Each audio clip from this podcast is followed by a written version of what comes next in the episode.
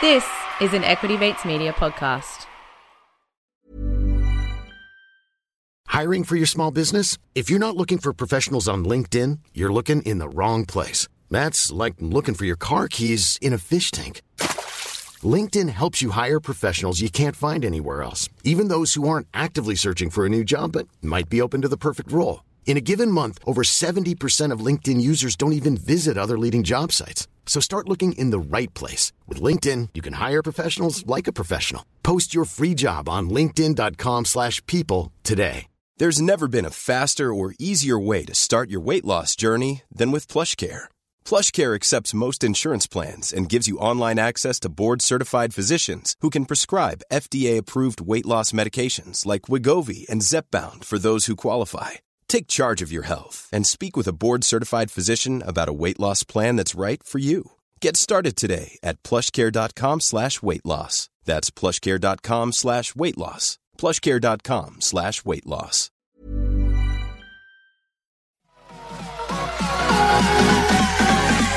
Equity Mates. I will say this about investing. Everything you do learn is cumulative. What I learned at 20 is useful.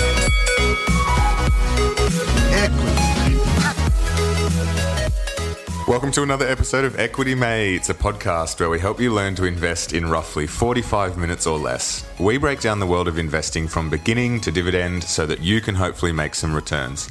My name's Bryce, and as always, I'm joined by my equity buddy Ren. How's it going, bro? I'm very good, Bryce. Glad to be back for another episode.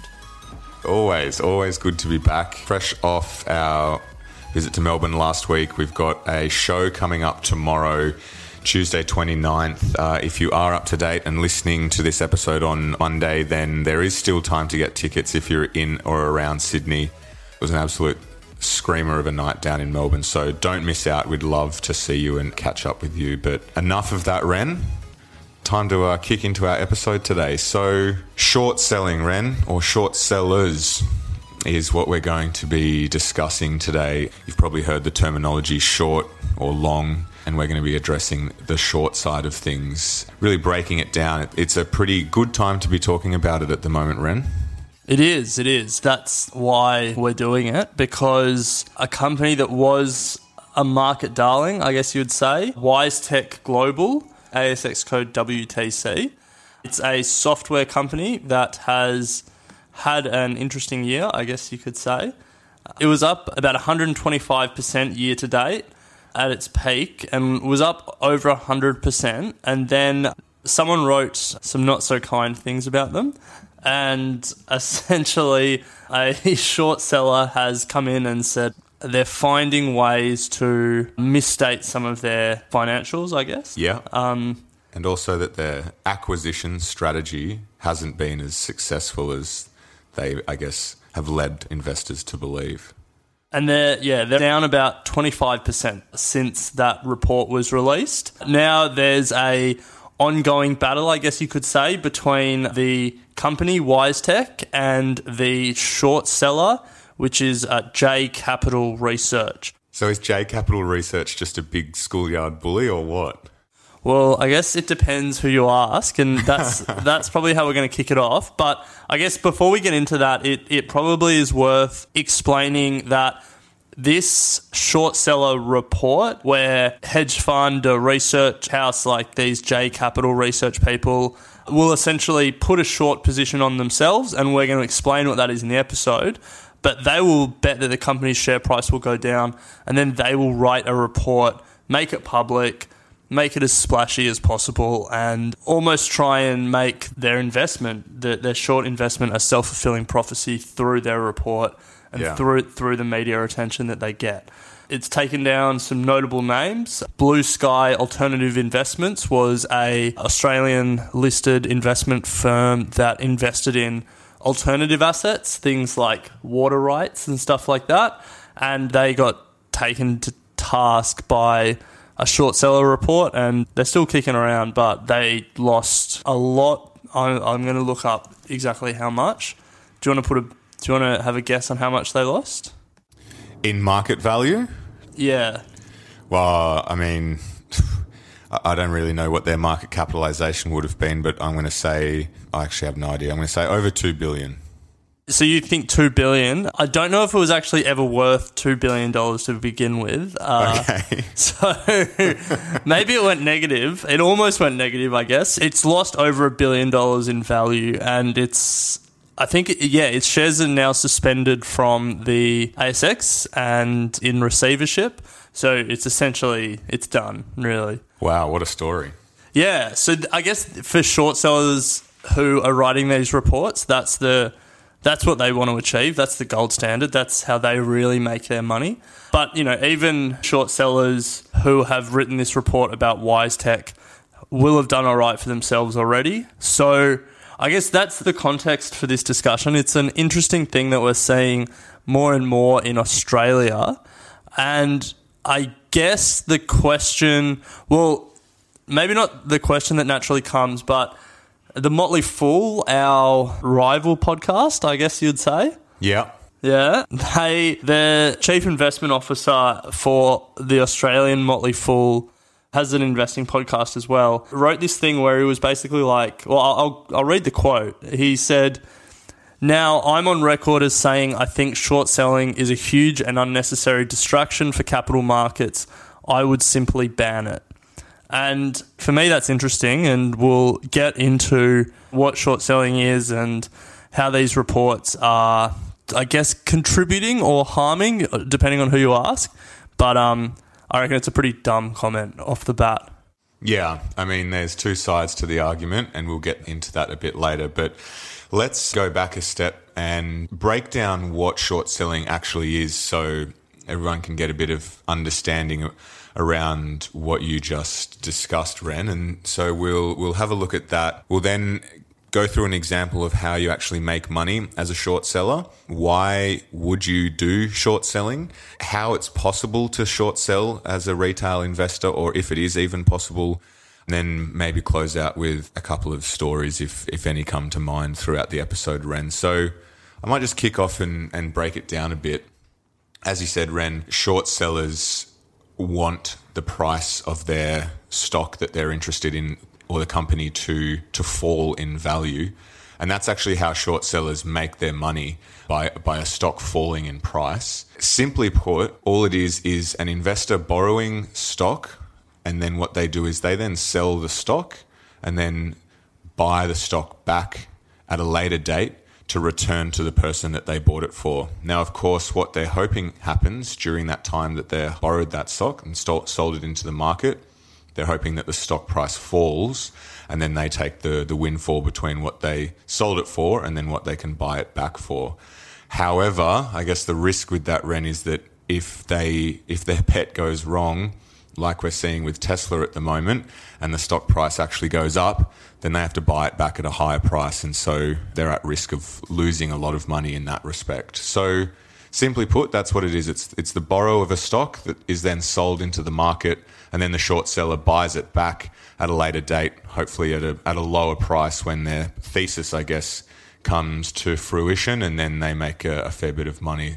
But as you said, Ren, you know, they're not, it's not really a, a style of investing that is looked upon favorably by the market because at the end of the day, they're hoping for a pretty negative outcome for the remaining investors in the company who are investing in it from a from a long position, hoping that it's going to go up in price. Yeah, you are. You don't make many friends betting against everyone else's financial interest. No.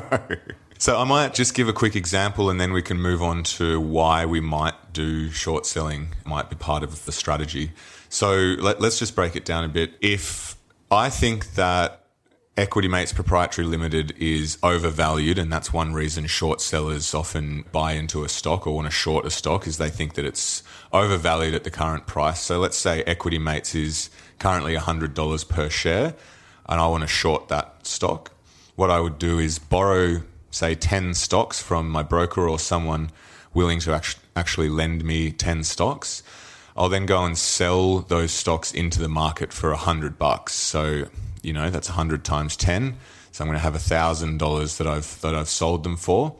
I'm then hoping that that stock drops to say 50 bucks, at which point I would then buy those 10 stocks back for 500 bucks and I would keep the $500 difference, giving those 10 stocks back to the lender. So I've made a $500 profit there.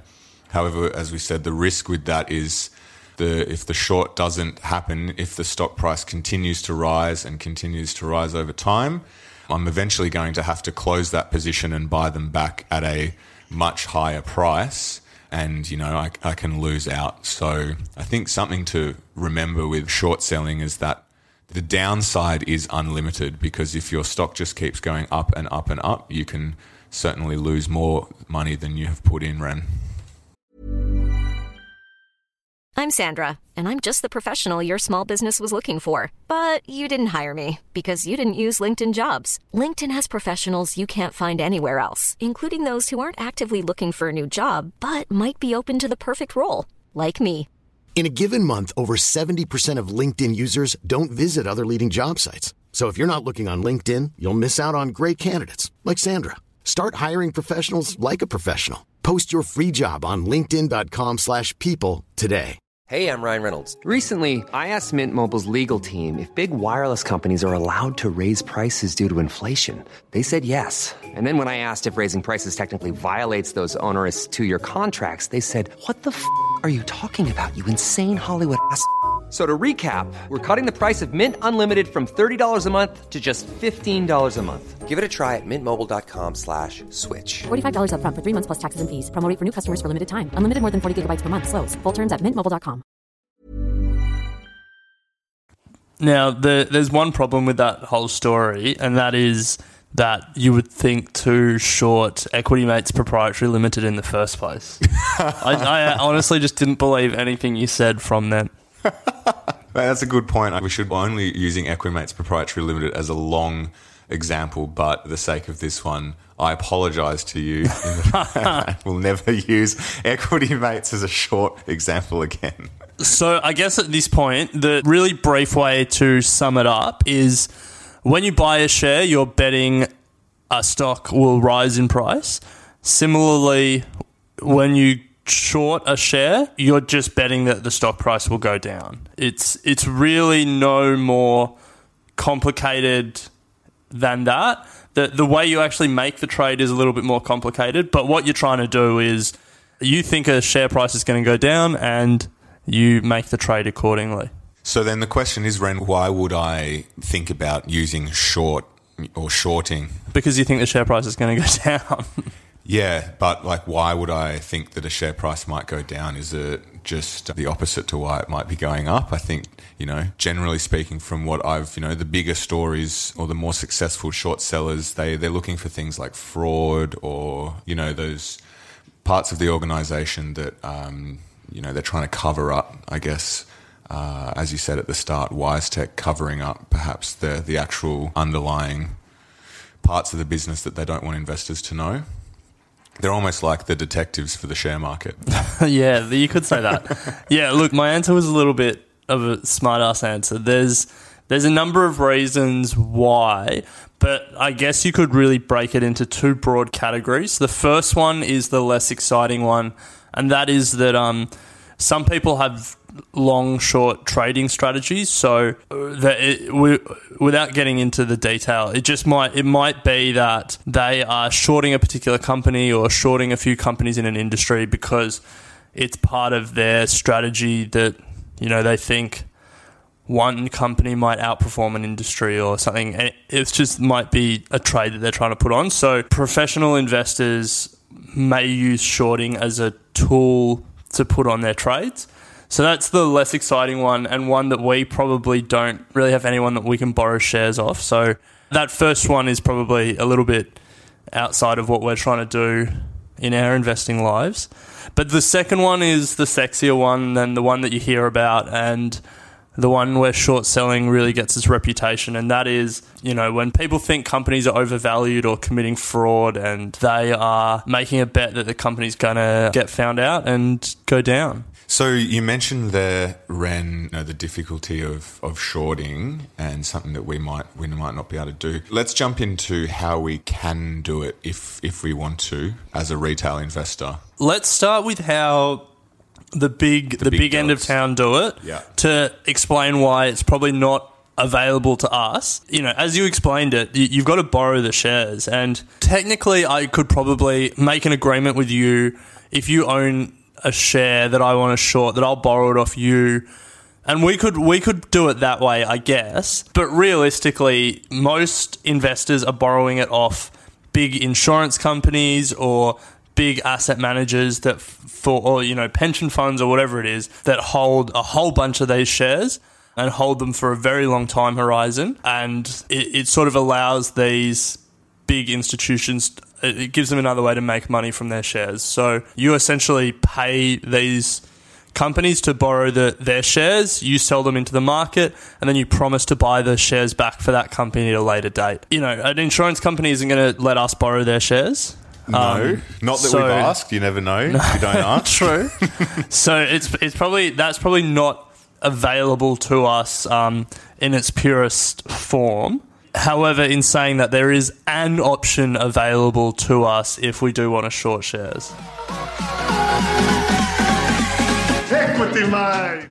The option that is available to investors like you or I is their, their options. And options are basically a financial instrument that you can buy that gives us rights to uh, do certain things under certain circumstances. The options here that we're talking about, there's there's two that are relevant. They're call options and put options. Now you can buy and sell. You can, you know, you, a trade is always has two sides, and you can be on either side of the trade.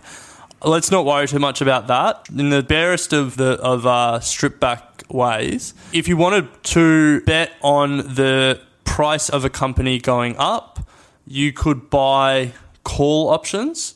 Now, what that does, it, it, it gives you the right, but you're not obliged to, but it, it gives you the right to uh, buy the underlying security, so the underlying share, for a specific price at a certain date. And so, what that would mean as a worked example is, you know, if you bought options for Equity Mates investing company at $10 a share, and at that date, Equity Mates was trading at $15 a share, well, then you could exercise your right to buy the shares at $10, even though they're trading at $15 on the open market. So that's a win for you. You've, um, you've instantly made the difference. The flip side of that is you can buy put options. Now, you'd buy these if you thought the share price was going down. And similar to call options, it gives you the right, but again, not the obligation. It just lets you, gives you the right to sell a specific number of securities at a specific price on a specific date.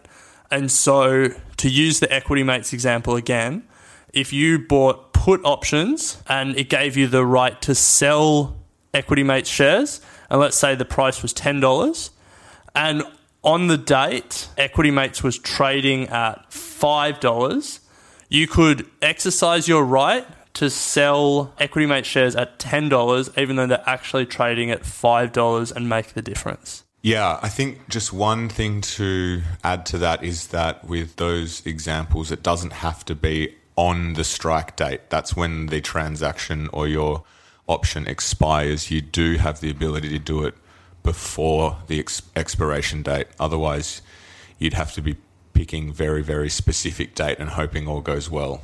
So you, you can exercise your rights on or before the expiration date, which gives you a bit more flexibility.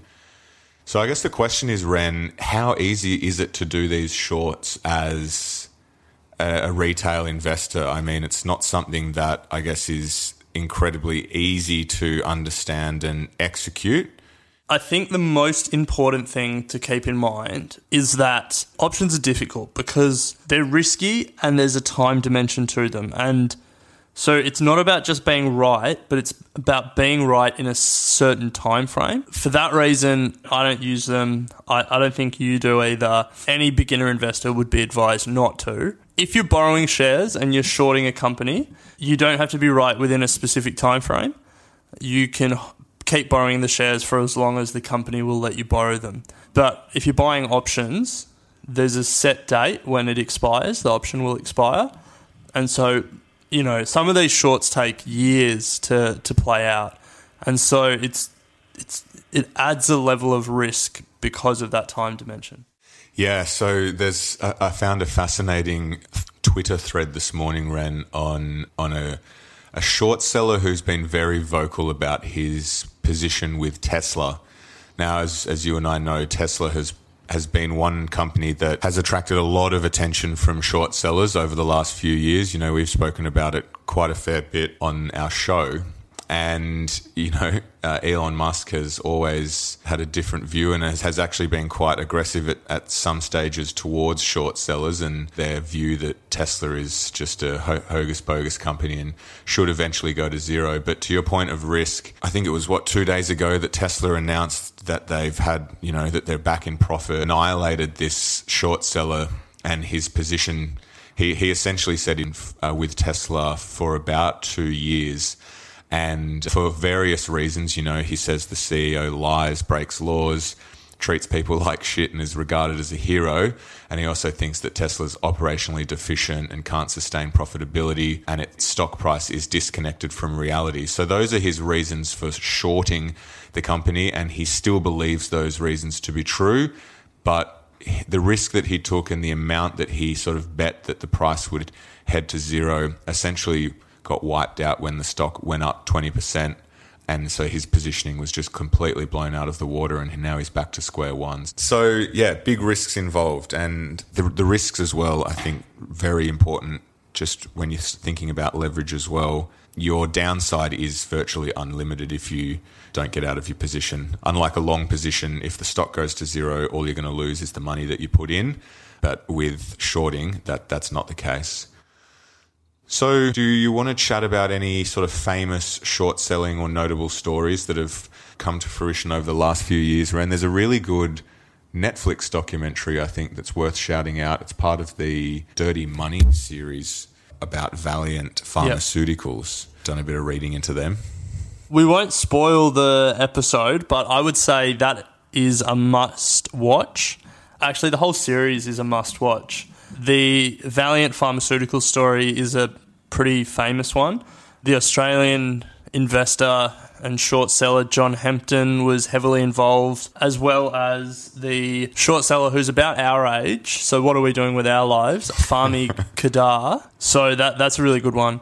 The, the most famous short selling story, I think, is Enron. And um, Jim Chanos was the big short seller who really pointed out a lot of their fraud in 2000 and 2001. Um, there's a what's the what's the movie called? Um, Smartest guys in the room, the Enron story. That's uh, I don't know. I haven't that's a it. good one as well if you want to watch that. No, I so, haven't seen it.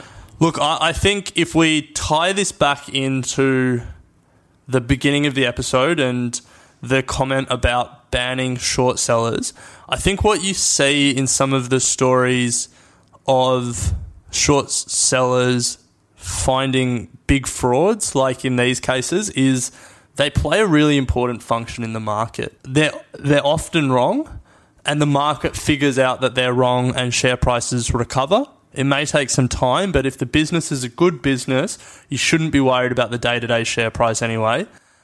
But the important thing is that where there is fraud, where there's an Enron or a Valeant Pharmaceuticals that are lying to the market, lying to you know the government and to regulators, and let's be honest, fraudulently taking our money as investors.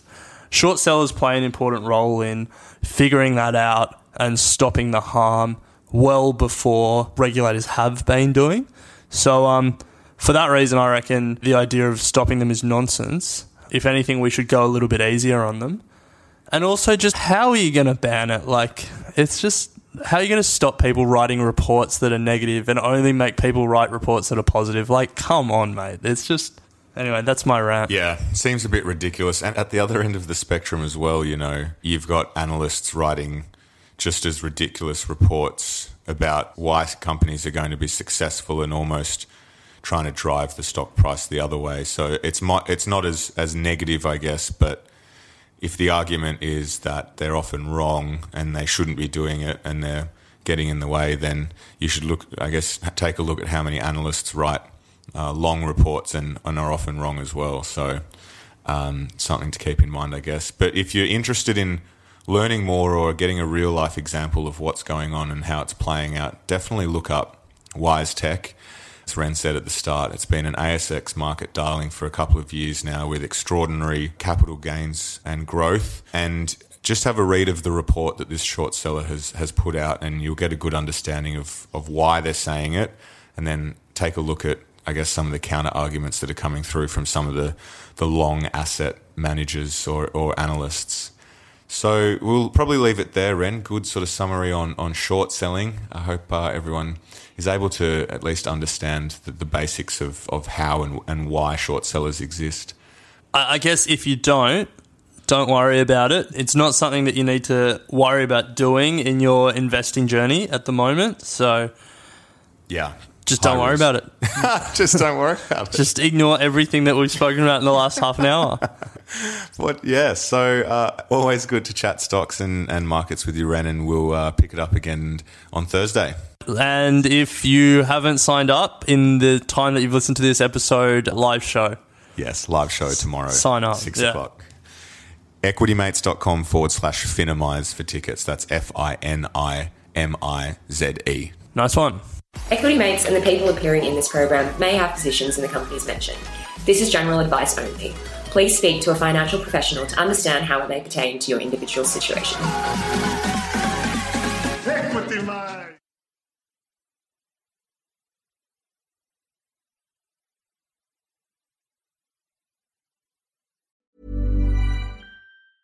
Mom deserves the best, and there's no better place to shop for Mother's Day than Whole Foods Market. They're your destination for unbeatable savings, from premium gifts to show-stopping flowers and irresistible desserts. Start by saving 33% with Prime on all body care and candles. Then get a 15-stem bunch of tulips for just $9.99 each with Prime. Round out Mom's menu with festive rosé, irresistible berry chantilly cake, and more special treats. Come celebrate Mother's Day at Whole Foods Market.